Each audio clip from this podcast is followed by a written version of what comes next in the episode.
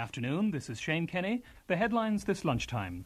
Dr. Fitzgerald and Mrs. Thatcher have begun their historic summit conference and will sign the Anglo Irish Agreement within the next hour.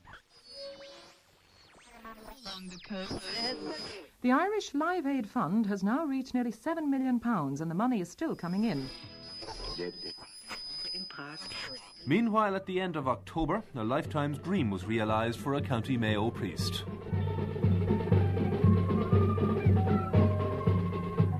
Monsignor, what, what are your feelings this morning?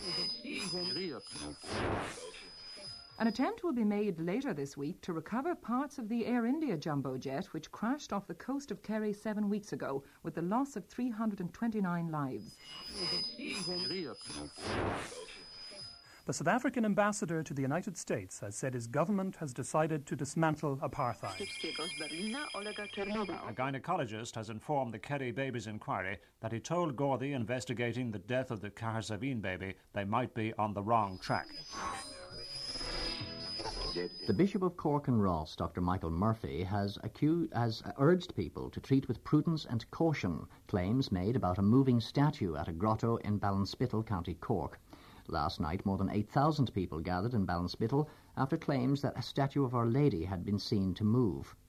Dr. Murphy said all natural explanations would have to be examined before a definitive announcement could be made by the church.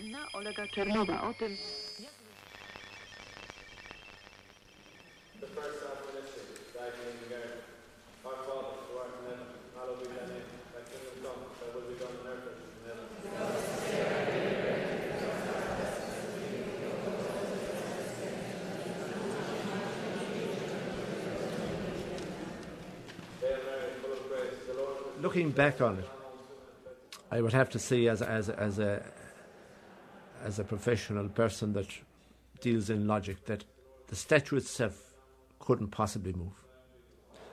Yet we were seeing a moving statue, and going over it again, I I have to come to the conclusion that something of an extraordinary paranormal or spiritual nature happened in Ballinspittle in 1985.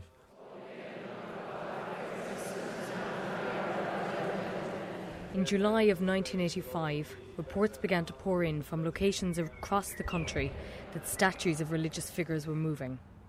It was a phenomenon that would enthrall the nation, and for many, the small village of Ballinspittle in County Cork became the focus of attention that summer. When it was at its peak, you would have somewhere between 15 and 20,000 people there in the evening time. And I remember going up on the hillside looking across at it one night, and it was like a scene, a biblical scene you had praying, you had people singing hymns, you had children crying, and you had people that had suffered an awful lot of inconvenience and hardship just to get there. And they were pouring out their hearts in prayer, and that was a good thing. Sean Murray, a local Garda, played an active part in the committee set up to cope with the large crowds that were coming to the grotto to experience what was rapidly being termed a miracle. When we got to the grotto, the first extraordinary sight we saw was a group of maybe up to three or four hundred people gathered on this lonesome country road where normally you wouldn't see anybody standing at that hour of the evening. This was, I suppose, around nine, shortly after nine o'clock on the 25th of July 1985, on a Wednesday evening. Somebody had rigged up a public address system, and rosaries were being said hymns were being sung. And the whole scene was quite extraordinary, so much so that I was concentrating on the crowd. Because of my profession at the time, I was a sergeant in charge of uh, a MacCurtain Street station in Cork. My reaction would be to study the crowd rather than anything else. And I was looking around me, watching what was going on, taking in this whole thing, when suddenly, I would say about 20 minutes after we arrived, the entire gathering stopped in mid sentence, in the middle of whatever prayers they were saying. It was like you, it was like you throw a switch, and everybody simply stopped, and you could hear this gasp of amazement from everybody in mass, the whole crowd. And it was then that I noticed the statue. And what I saw was the statue of Our Lady, which is a fairly basic grotto statue, same as what you have all over the country. But to my mind at that time, it was actually, it was, the movement was so violent and so real. I felt it was actually floating in the air. And I felt it actually left the grotto, hovered and stayed there for some seconds, and gradually settled back into place, still sh- rocking and shaking violently, but settled back to the extent that people resumed praying. This happened a total of three times in the course of that about an hour while I was there. It was mind boggling. I felt initially that this was some sort of a stunt, and I waited until uh, most of the crowd had gone that night. I stayed there with, with the people because people were excited, people were trying to get up near the statue, and it was quite dangerous because the ground was slippery and it had been you had a lot of rain, so the ground was dangerous. The following morning, I was still so convinced this was a hoax of some sort that on my way into work, sometime around seven thirty in the morning, I stopped at the grotto. I was there was nobody else there. I had it to myself. I climbed up. First of all, I checked right around the base of the statue for wiring, thinking that maybe somebody had rigged up something in the night before. I caught the statue and tried to move it caught it by the shoulders and tried to rock it. It was set firmly in concrete so it couldn't move. And at that I was really puzzled. I was I was really expecting to see some evidence of manipulation of some sort because what, I, what we had seen the night before was so real. Kathy Mahoney was among the first to witness the statue moving. It is almost 20 years, and we walked down there, we went out for a walk, myself and my neighbours, and we walked down as far as the grotto and we said we'd say a decade of the Rosary. So um, we said the decade of the Rosary and two of the children started giggling and we still now we finished the Deck of and when we finished the decade uh, two of them said that the statue was moving. We all stood there then gazing at it and we after a while we all saw movement or we all saw different things in it anyway. And uh, there was about there were half past nine of a summer's evening in the middle of July. It wasn't a very fine year, it was a very wet year. And um, I saw her as if she was alive, the kind of breathing, as if the statue came alive. Others saw her hands move, and more of them saw her, head move. Anyway, while we were there, eh, there was about five or six more people came along, and each one of those people saw it. And we went home about one o'clock that night from here. Because we had heard rumours back along the years how different people saw different things here, and you know, there was no one believed them. Just told not to, or not go spreading it. Like, I don't know why they believed me, no more than anybody else. But I didn't spread it as such, like you know. But anyway, it went out anyway. It went from there. Then one first night we had a couple of hundred people. The Next night we had I suppose most of a thousand people, and from there on, thousand for the for that September, August, July, August, September, and into October. Once the weather got cold then and bad, it, it dwindled off. Tens of thousands of people travelled to Ballinspittle. Many came to pray and give witness to what they believed to be a miracle. Many more came out of simple curiosity. It was frightening from the point of view that prior to that, if if I would have seen a half dozen people gathered in one spot in Ballinspittle, I would say something had happened. There was an accident or something had happened, and to be confronted with fifteen to twenty thousand people cramming into the fields and the ditches surrounding the grotto. Not everybody saw a moving statue. People saw very extraordinary sights up on the hillside from, we say, Padre Pio to our Lady. I recall one group of people that came there one night and they saw, they, first of all, they saw nothing. And then when they were leaving, they turned around for a last look and what they saw was a male figure where Our Lady's statue should be. And this male figure was so distinct and frightening. It was a male figure with his hands over his face. And they actually had to, to get, they got binoculars from another person who was there. And through the binoculars, they could see the fingernails on this on this this figure, and all four people that all there were four people there on that night. Every one of them re- recounted the same thing, And again, they would be what I would call gin and tonic people rather than religious maniacs of any sort. I remember one woman, one evening, she went inside the railings and she was halfway up to the statue when we spotted her. This would be when there were thousands of people pressing in on top of us. And I went up to her and I brought her back down for safety. And when we got down, as we were coming down, I was asking her, she was very upset. She was crying hysterically. And I said, What's wrong? I said, What what are you what's upsetting you?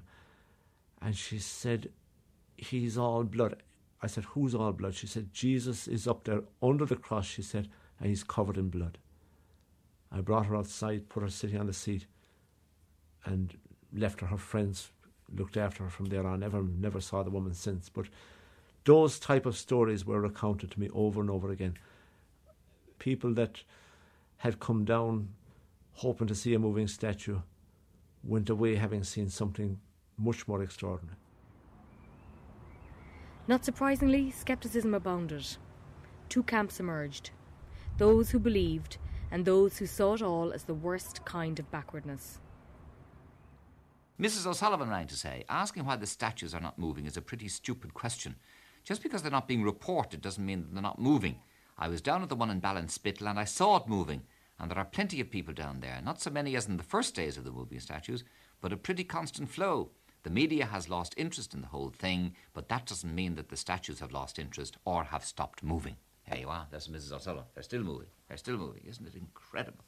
How people can possibly believe that this omnipotent, omniscient God, if he does want to send us some kind of a message, should act the Mickey Finn around the place with winking statues and bits of plaster moving.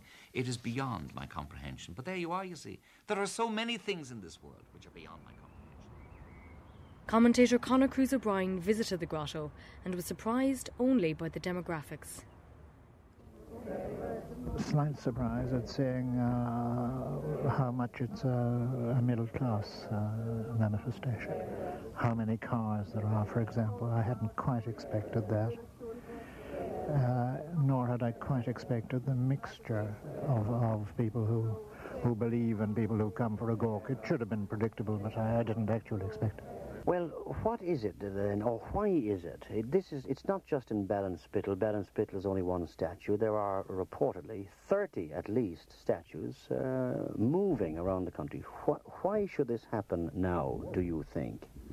Well, I think they're, they're, they're rather disturbing. I mean, I think if people are that credulous and that bored uh, I mean, so many people. I don't mean that all, all, people are, or even anything like a majority, but a sizable number of people uh, are in this state, and a sizable number of the middle class. Uh, I don't think that's uh, auspicious for the future either of the uh, economy or of the, the polity. Of course, for those who believed, it was simply a question of faith. Well, you see, there was no problem in telling people, or people asking what they saw, because everybody that came here, nearly everybody, saw something for themselves.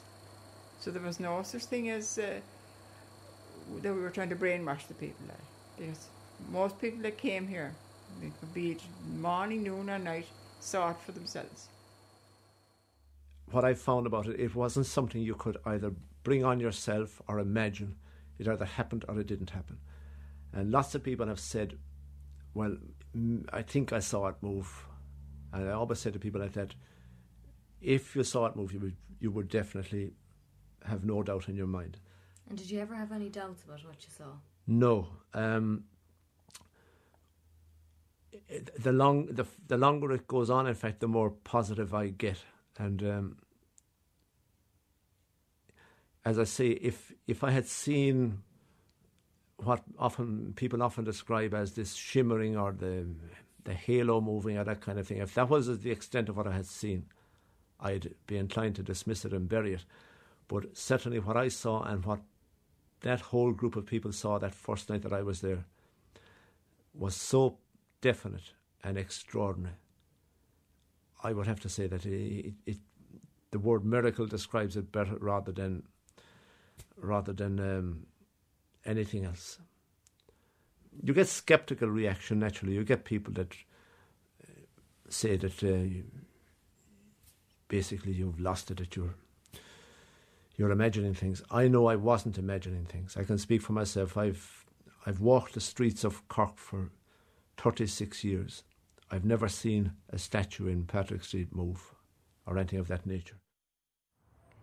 By the end of the year, a total of 47 locations around Ireland would report having experienced a religious phenomena of some description. One such location was Cairns, County Sligo, where four teenage girls, Mary Hanley, Patricia McGuinness, Colleen McGuinness, and Mary McGuinness, claimed to have seen an apparition of the Virgin Mary while walking home one evening. On 2nd September 1985, um, the four of us were walking down with a friend to a local shop, and um, it was we left the house at 20 past nine at night. And on the way back, we were just talking about general things like school and boyfriends, things like that. And where the grotto is now, more or less directly across the road from there, I just happened to look up in the sky and I saw a huge figure of Our Lady in St. Bernadette. And they were both dressed in brilliant white, and there was a huge star to the right of her head. Um, after I'd seen this, I was absolutely terrified and I started screaming. Colleen was standing right beside me, so I told Colleen to look at what I'd seen. Um, when I looked up, I saw Our Lady.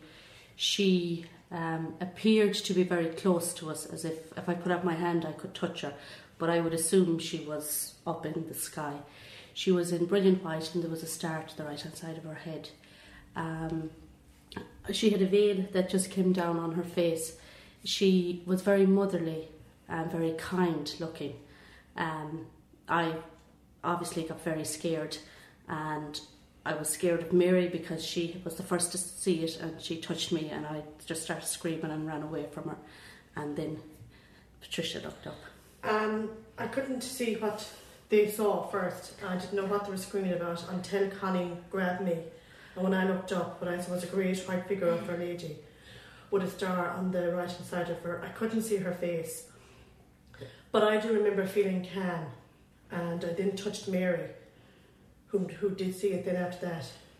Um, when I looked up again, like the girls, I saw a large figure of Our Lady, but unlike the girls, I saw her in actually greyish white. Um, in what, sorry? A greyish white colour as opposed to brilliant white. um, I could see the folds of her cloak. Again, I, like Patricia, I could not see her face. Um, as well, I couldn't see St. Bernadette, and I did not witness the star to the right hand side of her head either. And like Patricia, myself and Patricia seemed to be calm as opposed to um, Colleen and Mary were more frightened. I don't know why we were calm. then Patricia tried to calm us down and she said that it was Our Lady and she, she wasn't going to do us any harm. And we started saying a few prayers and we proceeded to to go up toward the first house, which would be Mary Handley's house. And as we walked, Our Lady just floated ahead of us and stayed with us the whole time. Um, I was had mixed feeling of believing Patricia that everything was going to be okay and yet being scared at the same time. Um, when we reached Mary Handley's house, a dark cloud just came and covered Our Lady, and when that was gone, the apparition was over. Uh, we proceeded then into Mary's house, and um, her mother was letting out a neighbour, and she knew straight away something had happened because she said it, there was like a glow or a halo of light over the four of us, and she knew something had happened. And um, luckily for us, when we told her, she believed us straight away because of the way what she saw when we arrived there. Um, normally, the four of us would be out for a bit of fun and a bit of a crack, and you know, we would have thought that they would, you know, say, you know, don't be silly, this didn't happen, you're making it up, go on up home, the rest of you, that sort of a way. Mm. But we were very lucky that she, once she believed us, we felt calmer then, you know.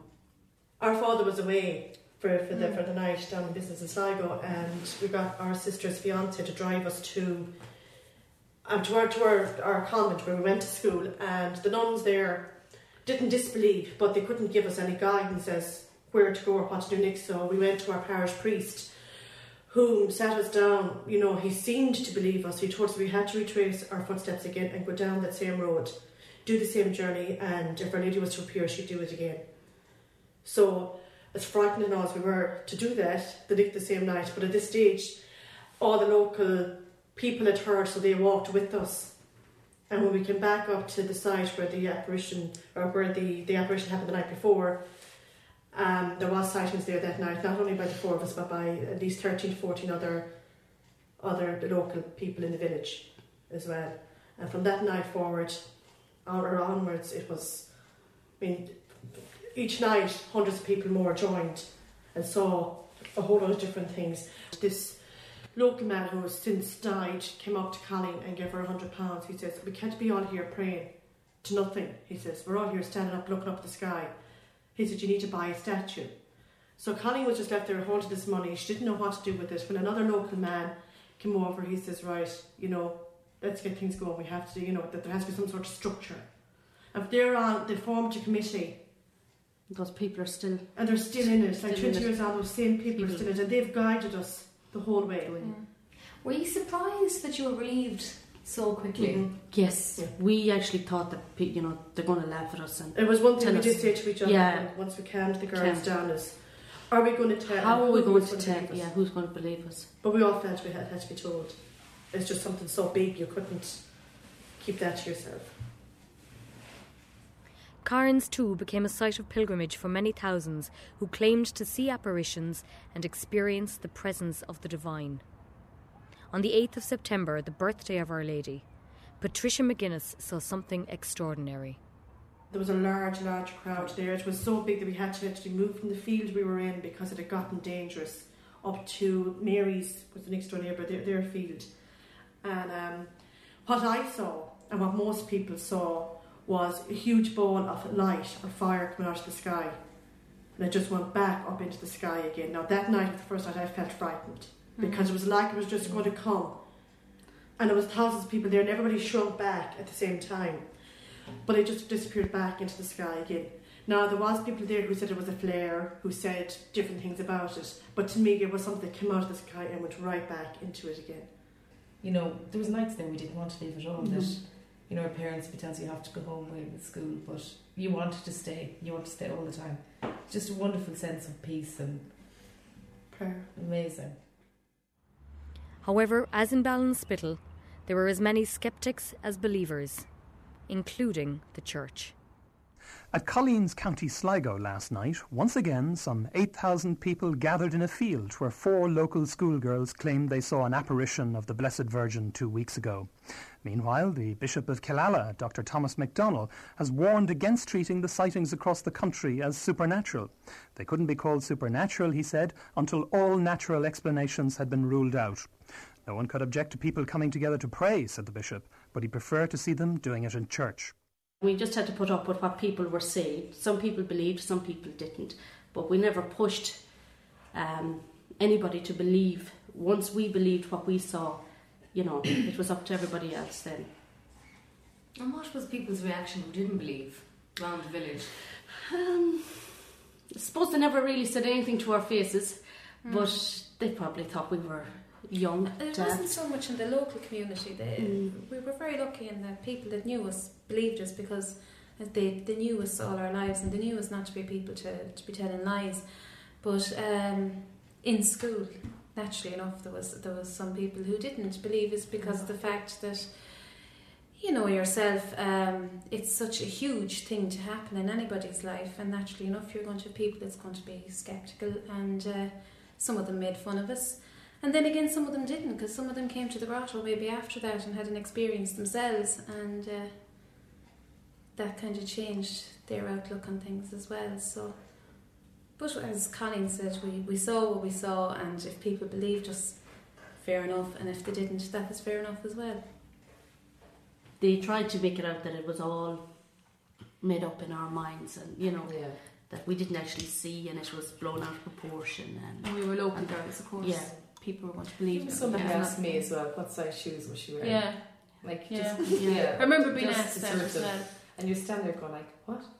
You know, We were actually asked, was Lovely it kitten heel. Wa- was it was it an S over the maybe it was an S over the fence that we saw things like that. One neighbour man out was actually quite funny. It was one of the nights was actually very bad. It was raining, and loads of people like that, and the thousands was walking up the road.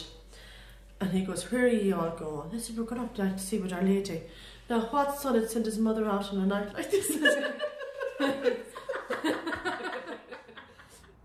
The lack of church guidance in the case of Ballinspittle was particularly felt by some in the small community.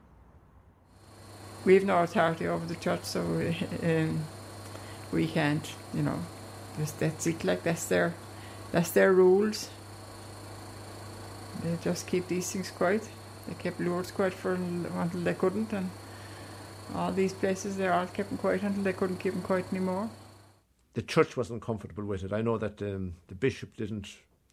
He didn't condemn it, but uh, Bishop Murphy at the time was the man that was in charge of the diocese of Cork and Ross, and his his only comment was that um, anything that brought people together to pray wasn't a bad thing. So, I mean, it's understandable that the church would stand back from those things because they can't go chasing every every sighting of that nature for fear of bringing religion into disrepute. However, the church was saved from further comment almost as quickly as the phenomena had started. It died away.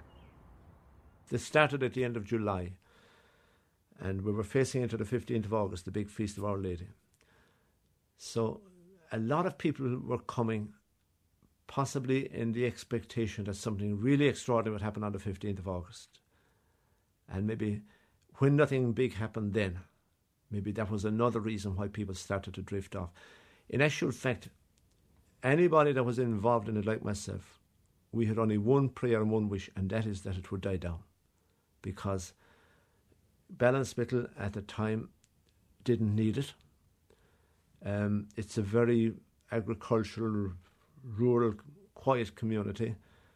Um, from an employment point of view, it meant nothing because um, all that people did, when people came, they might have stopped off and bought a sandwich in the local shop or had a drink, but that's as much as they did.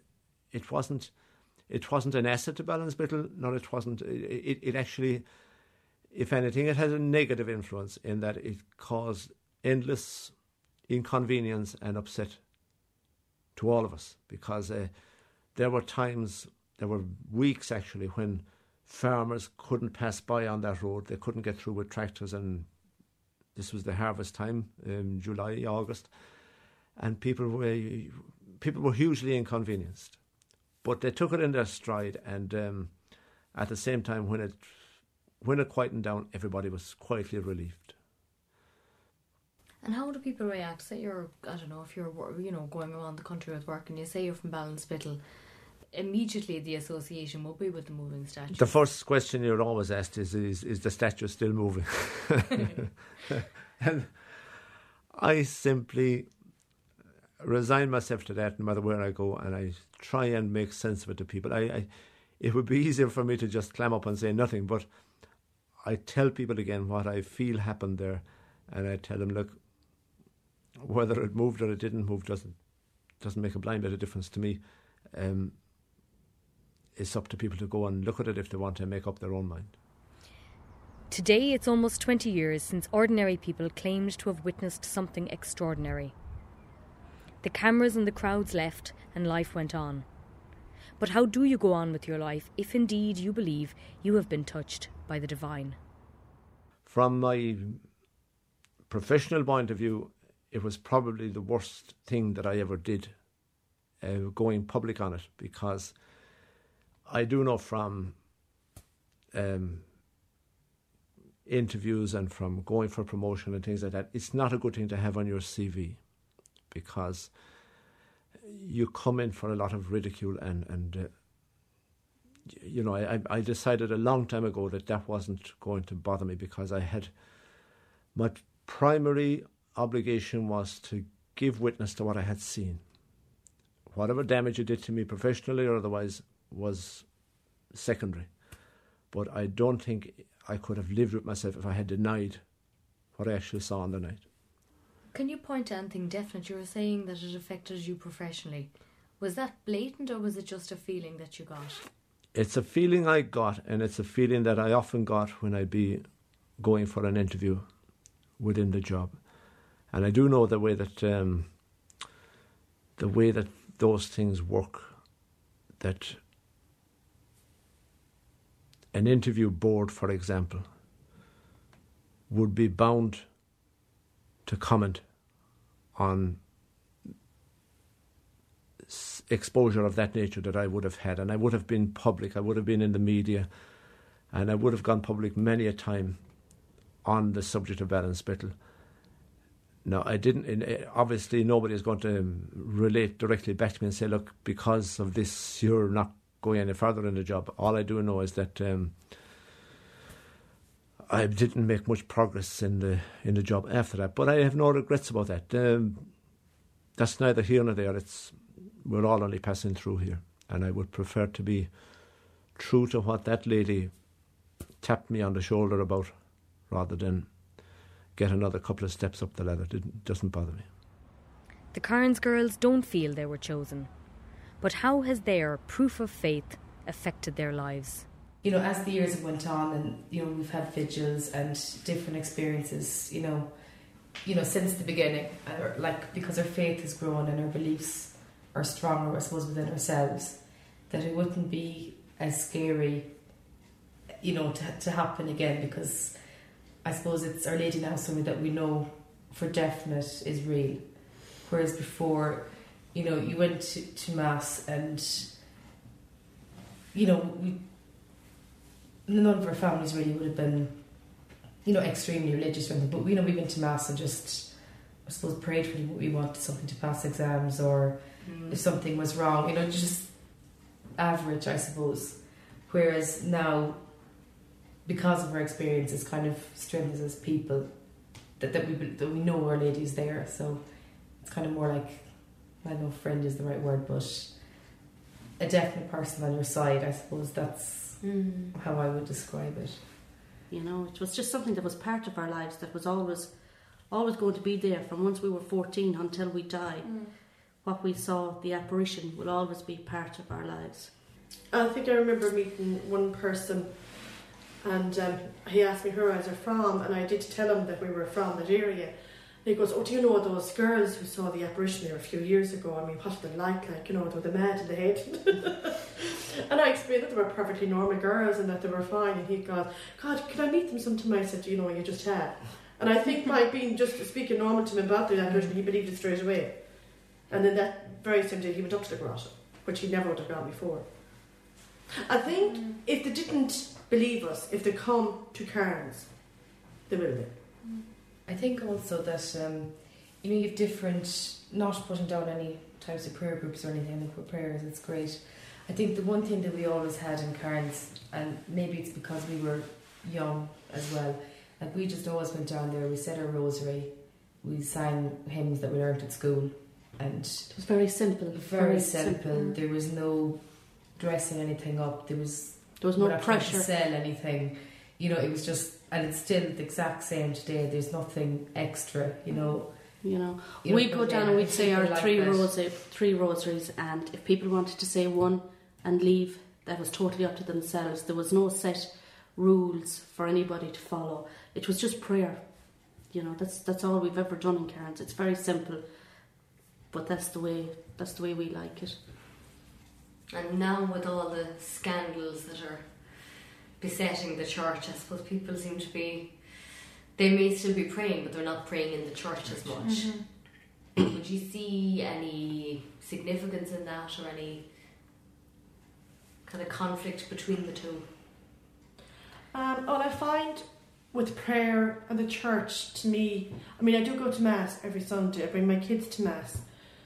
But where I actually pray would be at Carns. You know, and I think it's where people's faith is. If they have faith in God and faith in prayer, you know, how they feel about the church, it shouldn't matter. You know, and if they, if they believe in, say, in their religion, which is, you know, the Catholicism, well, I mean, they will go to Mass, but I mean, and there's a lot happening late, or this last few years. But I think if you've got faith, you, you'll just keep going. It's your faith in God and faith in prayer that should get you there, rather than faith in this priest or this particular religion. Mm. I, I don't suppose anybody who's had an apparition or anything like that will really know why, why us, why then, until we meet our maker and hopefully get the answers. Then you know, um, we have no re- we have no explanation as to why she appeared to us, why she appeared in Carns, or, you know, what exactly she wanted us to do because she didn't give us specific outlines, you know, I want prayer or, you know, we just went along with what we thought would, as long as there was some place for people to pray and come to, that it would, you know, we, we were helping and doing something for Our Lady. We don't know when we're going to die. It could be tomorrow, it could be 50 years' time.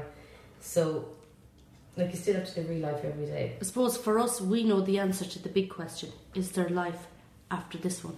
And for us, we believe there is. We So know we know there is. The small questions is the problem. It's sm- small the everyday. Your everyday questions we cannot answer. It's be a great relief. So many people struggle with faith and they never ever, they never get that confirmation in their life. Mm. How has that made your life different? You have an absolute assurance that you know you picked the right religion, as far as you're concerned. I wouldn't be afraid to die. That's the big assurance. Yeah. If I was told, if I was told this minute that I would be dead in an hour, other than the fact I would be devastated from my husband and from my mother and my family, from myself, I would not be afraid. And that's being 100% honest. For Sean Murray, his faith has been left fundamentally unchanged, although he has a different view on why the statues moved that summer. Trying to make sense of it myself, I believe that it was something that was linked to the whole spiritual side of Ireland at that time. For example, what I'm trying to say is in 1985, Ireland was very stable religious wise. You didn't have divorce, you didn't have any, there were a lot of the problems you didn't have. But at the same time, I'm thinking that in 1985, young Peter Casey, for example, Bishop Casey's son, in America was about eight years of age. And I, I would say that Our Lady, being the mother of the church and the mother of the Irish people, knew things that we didn't know. And maybe this was her way of attracting our attention or getting us to pray that things were, were in a bad way and were about to come apart. I honestly believe that. Whether, whether or not I saw the statue move, as I said, if it had never happened, my faith wouldn't be based on that. I think maybe that our problem really is, as, as human beings, we tend to only accept what we can reach out and touch and say, this is solid, this is, I can feel it, this is real. But I think there's a whole spiritual side, especially to the Irish people. And it's as old as, it's older than Christianity, the spirituality that we have. And I think that there are times when the spirit world and the physical world that we're so used to, sometimes they sort of intermingle. There's something, it's like you'd open a window between the two and something reaches out and touches you from the other side. And I think that's what happened in Ballinspittle. From my point of view, if it never happened, I don't think it would have made a huge difference to me because my faith is basically founded on my own reading of the scriptures. My, my faith is such, to be honest, that if the church simply folded up and went away in the morning, I would still have the same faith in Jesus Christ and in Our Lady that I always had. I've nothing to gain from recounting this story. I'll never go back on it because I believe that what happened happened for a specific reason which was beyond, certainly beyond me. And um, given the way that the the way that the country generally has gone from a religion point of view, the way that the Catholic religion has been fractured and torn apart with scandal and with one thing and another.